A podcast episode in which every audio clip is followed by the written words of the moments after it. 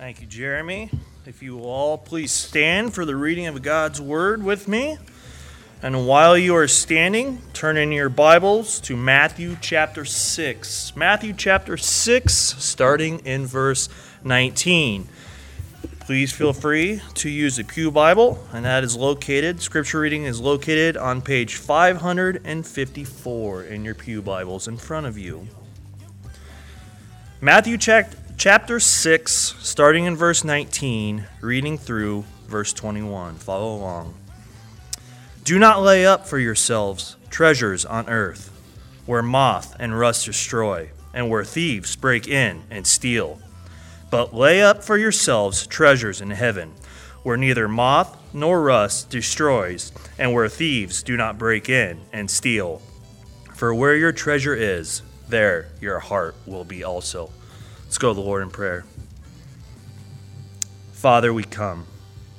We come humbly before your throne, thanking you and praising you, Father, for your Son who came to this earth fully man yet fully God and went to the cross, who died and rose again and is sitting at your right hand. Lord, I thank you for each individual that is here this morning. Father, may we just come, may we lay our burdens down at your feet. Those that are experiencing sickness, financial issues, relationship issues, whatever it may be, Lord, may you just speak to each one this morning. Be with Pastor Bruce this morning as we continue in this series, Money Matters. Convict us, Lord. May your will be done, not our will, but your will be done on this day. In your name I pray. Amen. Well, as Dane said, we are continuing in a series we started last Sunday. Series has taken us through the month of January on stewardship called Money Matters. You know, if you think about it, people can be rather funny about their money. There's a story about an older couple in Maine who lived during the early days of aviation. Morris and his wife Martha went to the state fair every year and they saw a barnstorming pilot offering rides in his open cockpit biplane there. And every year, Morris would say to his wife, You know, Martha, I'd really, really, really like to ride in that airplane. And every year, Martha always replied, I'm sure you would, Morris. But that airplane ride cost $10. And $10 is $10. But this year, Morris said, By jeepers, Martha, I'm 85 years old, and if you and if I don't go this time, I may, never get another chance. But Martha said, Morris, that airplane ride cost $10, and $10 is $10. And the pilot overheard their conversation and said, Folks, I'll make you a deal. I'll take both of you up, and if you can stay quiet for the entire ride and not say a word, I won't charge you.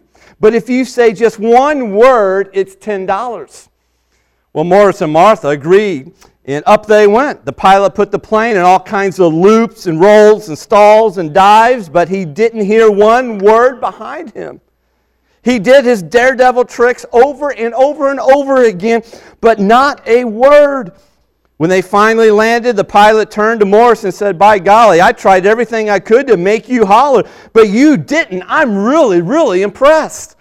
And Morris replied, Well, I was going to say something when Martha fell out but $10 is $10. And if truth be told, we're all a little bit like Morris. Money matters. Hopefully, it doesn't matter more than your spouse, but money matters. We said last Sunday that the Bible is, is filled with stories about money, how to make it, how to spend it, how to save it, how to give it away. In fact, Jesus taught more about money than about any other social issue out there more than marriage, more than politics, more than work, more than sex, and even power. Why? Because Jesus knows something about money. He knows that our hearts are connected to our money. He deals with money matters because money matters to us and it matters to God as well. Last Sunday we started with the wisdom principle. In fact, in this series, we're looking at four different principles. And last Sunday, we looked at the wisdom principle. And the wisdom principle basically says this, if you remember from last Sunday, is to see wealth with the right perspective. And it also says, then use wealth for the right purpose. And we learned that the right purpose of our wealth is to honor God with it, to give of our first fruits. The first fruits of our income is the way that we honor God with our wealth. Today, we're going to discover another principle, and that is the treasure principle. In fact, Randy Alcorn kind of coined this term in, in a book that he's written on stewardship. It's a great book, I recommend it. Jesus sets forth, though, the treasure principle in the text that Dane read for us here in Matthew chapter 6. And Jesus basically says this Go ahead and store up treasures for yourself, but just make sure you store it up in the right place. That's the essence of the treasure principle. It's the essence of what Jesus says to us in Matthew 6.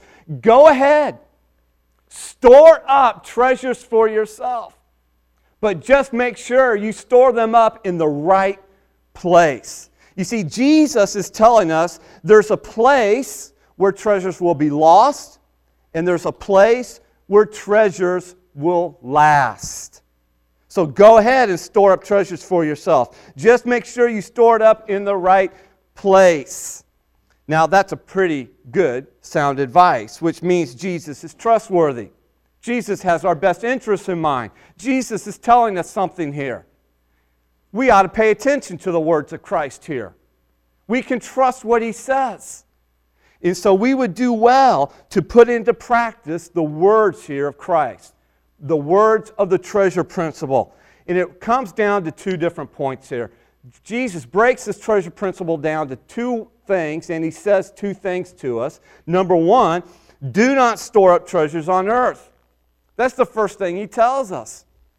Notice again what he says in verse 19 Do not store up treasures or for yourself treasures on earth where moth and rust destroy and where thieves break in and steal. The old saying, I'm sure you've heard it, says that the one who dies with the most toys wins.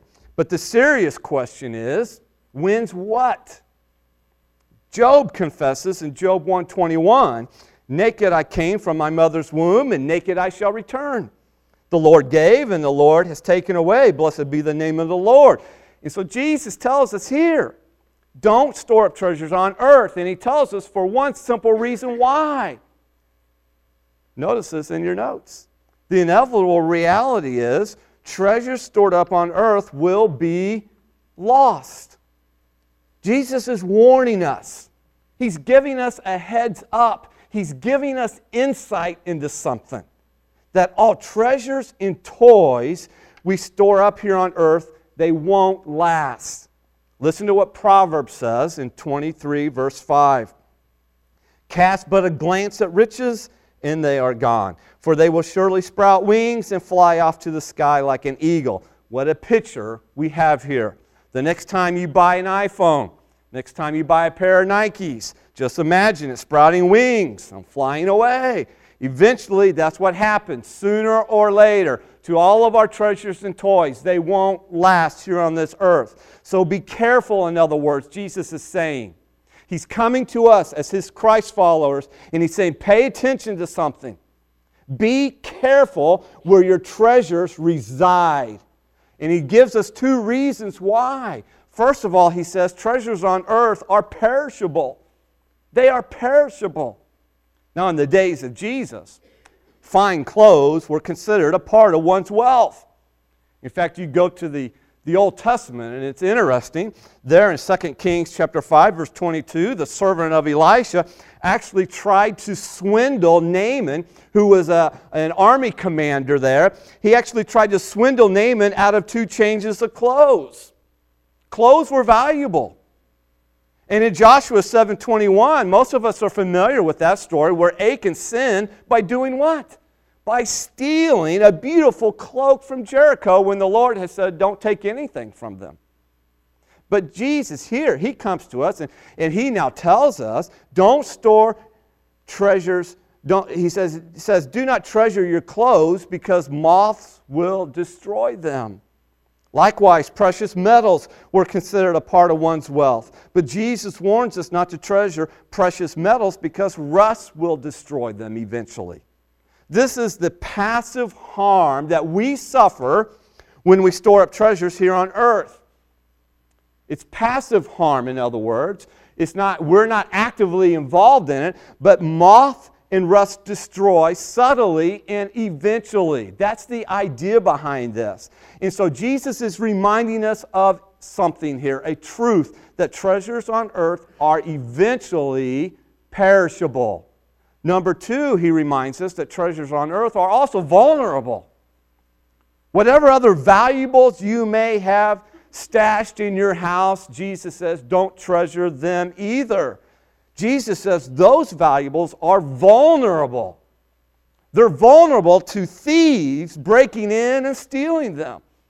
Now, this is the active harm we suffer when we store up treasures here on earth. Moth and rust destroy subtly and eventually, but actively, thieves steal suddenly, even violently at times. And so, Jesus is warning us that if you store up treasures on earth, then know something. Know this in advance. Moths will find it, or rust will corrode it, or thieves will steal it. Jesus could have gone on. Fires consume, floods destroy, government seize, enemies attack, investments go sour. In fact, 2 Peter chapter 3 verse 10, God tells us that this present world in which we live will one day be consumed by fire. That is everything on this earth will go up in flames. The reality is no earthly treasures are safe. It will either decay, disappear, or be destroyed altogether. And Jesus is not speculating here. He's speaking of certainties. And so when Jesus warns us not to store up treasures on earth, it's not just because treasures might be lost, it's because treasures on earth will definitely be lost always be lost sooner or later.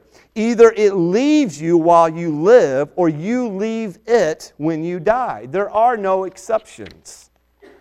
So be careful. Be careful where your treasures resides. Earthly treasures are perishable. Earthly treasures are vulnerable. Before moving on, though, let's stop and clarify Jesus' warning. Notice this in your notes. Jesus does not forbid financial planning. He's not forbidding joyful living here on earth. But he does warn against greed, the love of money, and selfish accumulation of stuff. So don't take what Jesus says here in Matthew 6 and just assume Jesus is forbidding any and all treasures on earth. Jesus is not forbidding material possessions. He's not forbidding the private ownership of property, such as a house or a car or even your clothes. He's not forbidding saving money for future spending, such as for emergencies or vacation or retirement or whatever the case may be. He's not forbidding investing money for a greater return. He's not forbidding owning nice things or enjoying God's good creation. What Jesus is forbidding here is the selfish storing up of treasures on earth. He's forbidding the selfish accumulation of money and possessions as the major end in our lives, as if that is the goal in which we live for. Christ followers do not live as if self consumption is the goal in life. Jesus clearly tells us, he reminds us this when he spoke in Luke chapter 12, verse 15. He says, Watch out. Be aware, in other words. Be on your guard against all kinds of greed. Life does not consist in abundance of possessions. The inevitable reality is that earthly treasures don't last. In fact, this may be the most valuable lesson of the game Monopoly, which I'm sure all of you have played at one point or another. John Ortberg tells the story of his most delightful memory as a boy, and that is going to the lake in Wisconsin and playing Monopoly with his grandmother. And oh, how she was ruthless when it came to playing Monopoly. As a little boy, he writes in his book that she would smear him in Monopoly. I mean, he, he kept wanting to hang on to all his money, and she would just end up getting it all by the end of the game.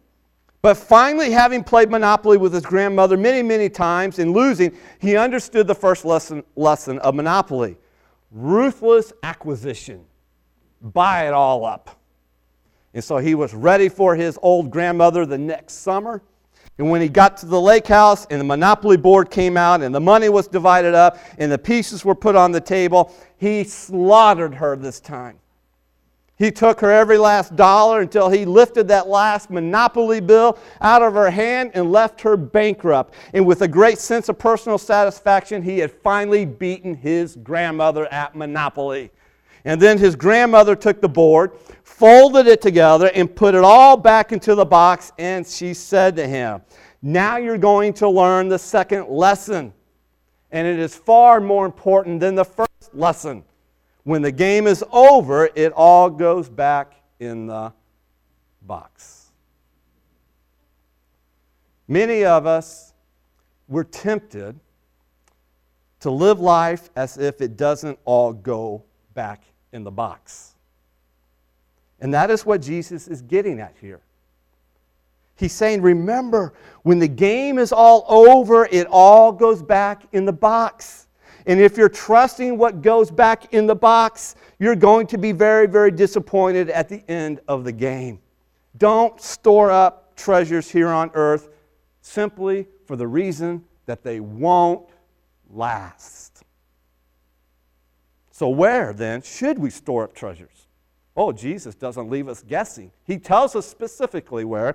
Notice number two do store up treasures in heaven. We come to verse 20, and it's a replay of verse 19, except with two changes. Notice what Jesus says in verse 20. But store up for yourselves treasures in heaven, where moth and rust do not destroy, and where thieves do not break in and steal. And the reason is simple, Jesus explains to us. Treasure stored up on earth will be lost, whereas, and this is the big difference, notice it in your notes, treasure stored up in heaven will last. That is the difference he's making. Unlike treasure stored up on earth, treasure stored up in heaven lasts for eternity. You don't need to worry about your treasures in heaven. Whatever you've got up there, Jesus is basically telling us listen, God is taking care of it. Jesus reminds us that our treasures in heaven are not subject to what they are here on earth. They're not subject to ruin, rust, and robbery. Moth and rust don't destroy there, and thieves cannot break in and steal there. Treasures in heaven, in other words, can't be touched. They are protected by God Himself. Heaven is the safest place to store our treasures. Anything we try to hang on to here will be lost, but anything we put into God's hands will last for eternity. So, no wonder Jesus exhorts us as Christ followers to be committed to treasures that remain. In we can break this down in three simple observations here. Follow along there in your notes. That Jesus tells us, in fact, it's a command here in, these, in this verse. He commands us, tells us to store up treasures in heaven. Now, some people think that Jesus is, is against the storing up of treasures, and he's not. That's a myth. Jesus is all for the storing up of treasures. In fact, Jesus commands it, as we said. He has a treasure mindset. He wants us to store up treasures. Jesus is just telling us to stop storing them up in the wrong place and start storing them up in the right place. Second of all, notice this Jesus tells us to store up for yourself treasures in heaven. Don't miss this in verse 20. Doesn't it seem strange, though, that Jesus commands us to do what is, let's admit, it's in our best interest Store up for yourselves treasures in heaven. Wouldn't that be selfish for us to do that then? And I would suggest the answer is no. Jesus is all about treasure, your heavenly treasure. And the reason why is because he knows that it glorifies God. Jesus wants you to keep and enjoy your treasures forever. And since heaven is the only place your treasures will be safe, He commands you to store it up for your good and for God's glory. And then, number three, we can make this observation. Jesus tells us to store up for yourself treasures in heaven because it's simply, it's smart. It's a smart thing to do. In fact, Christ's primary argument here against amassing earthly treasures isn't so much that it's morally wrong, but simply that it's a poor investment strategy. Remember, earthly treasures just won't stand the test of time, but treasures stored up in heaven will last. And that's why it's smart. Jesus isn't saying it's wrong to invest. He's saying don't make a stupid investment, make a smart one. I love what John Wesley said once. I value all things only by the price they shall gain in eternity. David Livingstone said this I place no value on anything I possess except in relation to the kingdom of God. And so, storing up treasures in heaven, it's not only smart because it will last, but Jesus is also giving us some insight here and saying it's smart because of the rate of your return of your investment. What if I could guarantee you a 20% return on your investment. Some of you would be like, man, where do I sign up? Show me that bank. I want in on that. Well, Jesus guarantees a whole lot more than 20% return on your investments in eternity. Jesus promises in Matthew chapter 19, verse 29, that those who sacrifice now here on this earth will receive and in Jesus' own words, a hundred times as much in heaven. That's a 10,000% return. Now, that's a return you can only get by investing for eternity. Jesus is exhorting us here to store up treasures in heaven because those treasures will what? Last for all eternity. You've heard the cliche you never see a hearse pulling a U Haul right? I'm sure you've all heard that. Why? Because you can't take it with you. We're reminded of this basic fundamental truth in Psalm 49, 16 to 17. It says, Do not be afraid when one becomes rich, when the glory of his house is increased. For when he dies, he shall carry nothing away. His glory shall not descend after him. John D. Rockefeller was one of the wealthiest men who ever lived here in America. And after he died, someone asked his accountant, How much did John D. leave? And his reply was classic He left it all. He left it all. Jesus takes this very profound truth. You can't take it with you. And he adds now a very stunning qualification. And this qualification is the secret to the treasure principle. Notice it in your notes. You can't take it with you, but you can send it on ahead. The question for us to contemplate is will we store up treasures on earth where they will be lost, or will we store up treasures in heaven where they will last for eternity? So, how then do we store up treasures in heaven? How do we send it on ahead? By investing in that which lasts forever God's purposes and people. In fact, it takes us back to the wisdom principle we looked at last Sunday. We send it on ahead by honoring God with our wealth, by giving the first fruits of our income to provide for God's church and support the spread of the gospel to all peoples. And we see a, a phenomenal example of this when Paul commends the Philippian church for their giving.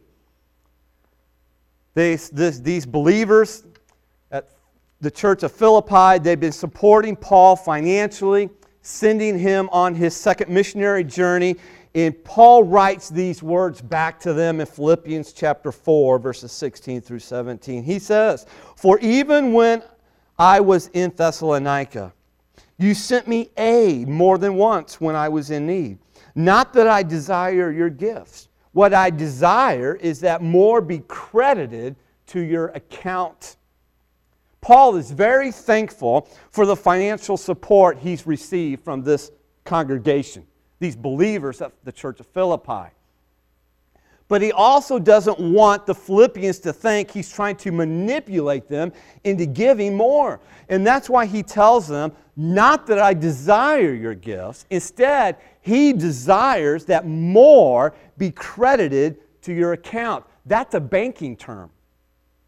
Paul's basically saying to them, you have a heavenly bank account. And every time you give money to me for the sake of the gospel, for the spread of the gospel, you are making a deposit into that heavenly bank. We see another example of how to send it on ahead in Paul's command to those who are rich. You turn over to 1 Timothy chapter 6 verses 17 and 18 and here's Paul's words. He says to Timothy, "Hey, command those who are rich in this present world not to be arrogant, nor to put their hope in wealth, which is so uncertain, but to put their hope in God, who richly provides us with everything for our enjoyment. Command them to do good, to be rich in good deeds, and to be generous and willing to share. And then listen to what Paul says next in verse 19. In this way, they will, and here's the words, lay up for themselves, lay up treasures for themselves as a firm foundation for the coming age, so that they may take hold of the life that is truly life. Martin Luther understood the treasure principle when he said, I have held many things in my hands, and I have lost them all. But whatever I have placed in God's hands, that I still possess.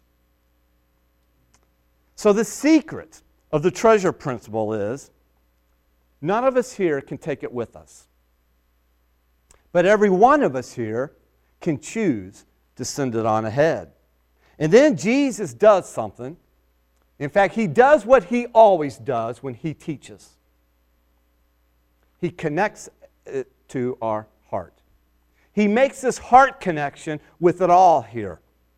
And here's the heart connection. Notice it in your notes. My heart always follows my treasure. Notice what Jesus says in verse 21. Look at it one more time. He says, For where your treasure is, there your heart will be also. Now, that's not the way most of us think. We tend to think that our money follows our heart. But Jesus says, no, it doesn't work that way. Money leads, hearts follow.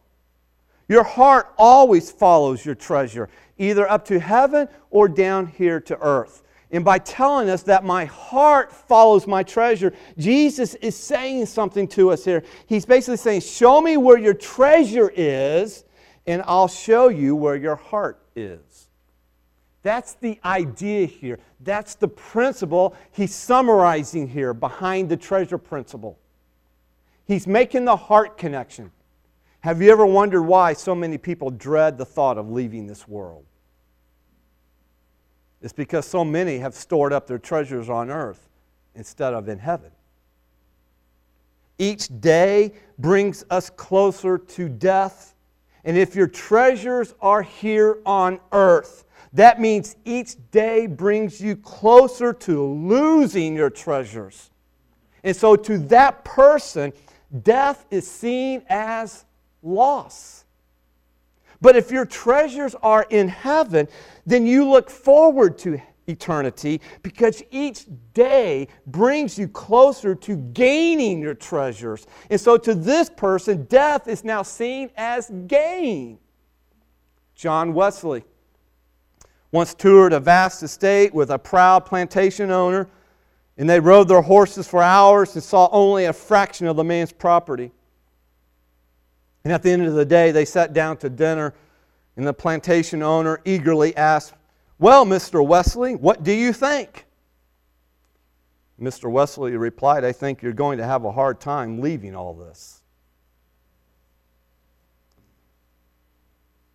Since your heart always follows your money, treasures, it only makes sense then to put your money where you want your heart to be.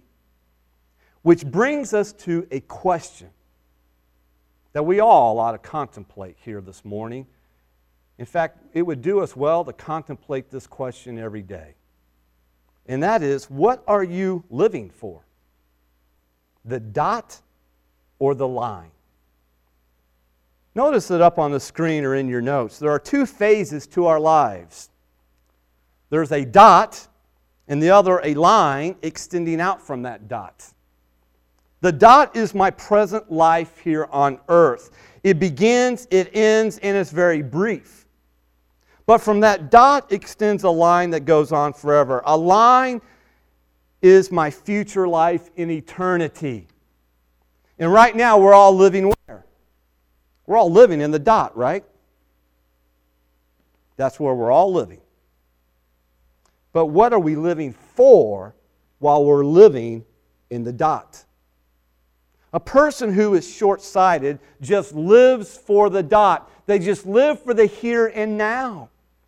But the person with an eternal perspective lives for the line. They live for eternity. The person who lives for the dot lives for treasures on earth that will not last. But the person who lives for the line lives for treasures in heaven that will never, never be lost.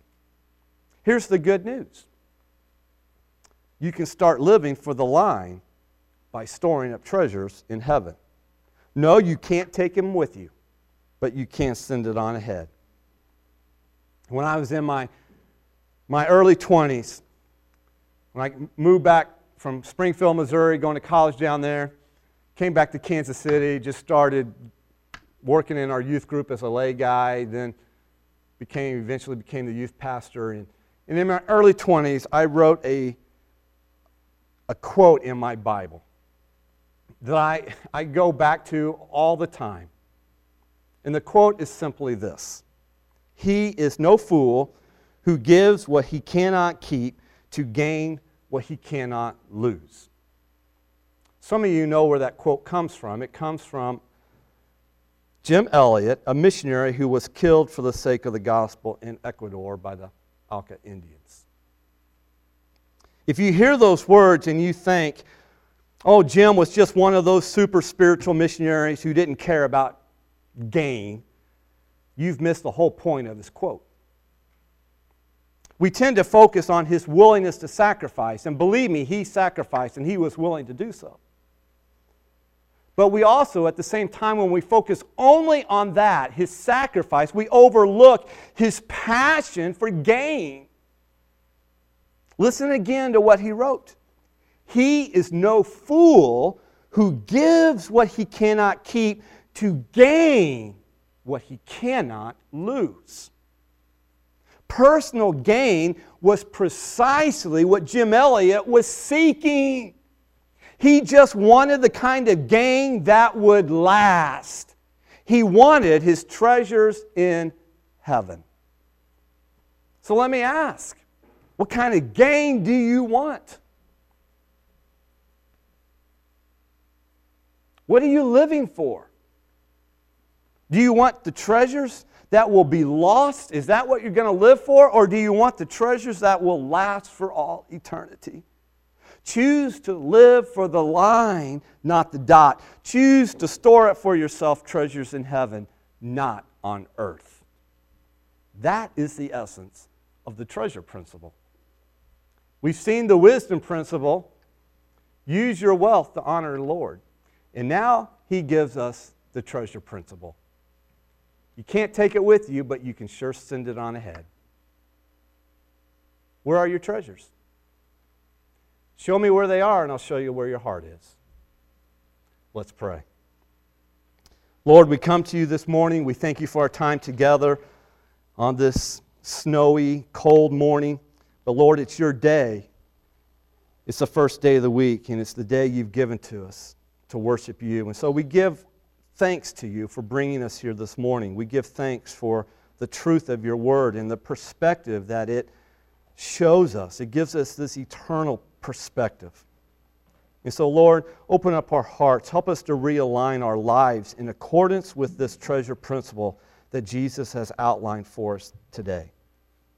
Lord, I give so much thanks. Our, our church is such a giving church, and we, the sacrifice of our people, Lord, honor them, bless them. At the same time, Lord, perhaps there are some of us who are struggling. We've fallen into that pattern where our focus is here and now. And as Christ followers, Lord, change our perspectives. Help us to see what life is really all about. And that is revealed by where our treasures are, and our heart follows that.